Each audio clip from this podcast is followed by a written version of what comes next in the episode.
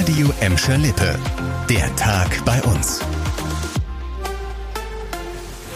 Mit Annika Böhnig, hallo zusammen. Der Fall hat damals hohe Wellen geschlagen. Vor drei Jahren war bei einem Champions League-Spiel auf Schalke ein Fan von Manchester City brutal zusammengeschlagen und lebensgefährlich verletzt worden. Dank der Videokameras in der Arena hatte die Gelsenkirchener Polizei die mutmaßlichen Täter danach ziemlich schnell ausfindig gemacht. Erst jetzt müssen sie sich vor Gericht verantworten. Das Landgericht Essen hat jetzt bekannt gegeben, dass in einer Woche der Prozess gegen vier Männer startet. Sie kommen aus Gelsenkirchen, Gladbeck und Mahl.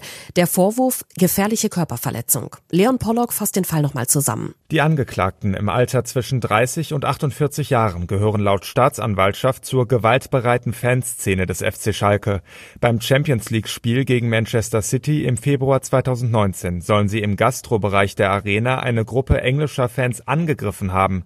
Der Hauptangeklagte soll einen der Manchester-Anhänger mit einem gezielten Faustschlag lebensgefährlich verletzt haben. Laut Anklage ist der mutmaßliche Täter ein erfahrener Kampfsportler. Das Opfer lag nach der Attacke im künstlichen Koma. Eigentlich wollte die Staatsanwaltschaft den Schalke-Fan wegen versuchten Mordes anklagen. Das Gericht sah dafür aber keinen ausreichenden Tatverdacht. Der Prozess dürfte trotzdem ziemlich aufwendig werden. Acht Verhandlungstage sind angesetzt. Das Urteil soll frühestens Mitte Mai fallen. Mit Wasserstoff zur grünen Industriestadt. Das hat sich die Stadt Gelsenkirchen auf die Fahnen geschrieben. Zusammen mit der Wirtschaft und der Westfälischen Hochschule hat die Stadt jetzt die Initiative H2GE gegründet und heute vorgestellt. Verschiedene Projekte sollen den umweltfreundlichen Energieträger in der Stadt nach vorne bringen. An der Gelsenkirchener Hochschule soll zum Beispiel ein Labor entstehen, in dem Lösungen für die Erzeugung, Speicherung und den Transport von Wasserstoff entwickelt werden. Außerdem will Hochschulpräsident Bernd Kriegesmann in einem neuen Masterstudiengang Wasser Wasserstoffexperten der Zukunft ausbilden. Wir wollen einfach einen Beitrag leisten zur Energiewende. Wir wollen das, was äh, junge Menschen zu Recht von uns erwarten, auch meine Kinder, eben eine Zukunft zu gestalten, in der es lebenswert ist, in der man gut leben kann. Äh, und da gehört eben der Energiebereich ganz fundamental dazu. In Gelsenkirchen sollen durch die Wasserstoffinitiative natürlich auch neue Arbeitsplätze geschaffen und bestehende Industriearbeitsplätze gesichert werden.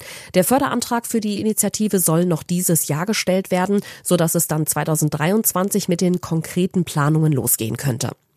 Und auch heute hat uns natürlich das Schicksal der Kriegsflüchtlinge aus der Ukraine beschäftigt und da besonders eine Meldung aus Bottrop. Bei einem Spendenlauf der Grundschule Grafenwald sind über 40.000 Euro zusammengekommen. Diese Megasumme hat die Schulleitung heute bekannt gegeben. Anfang März hatten die Schüler an der Schneiderstraße ihre Runden für den guten Zweck gedreht.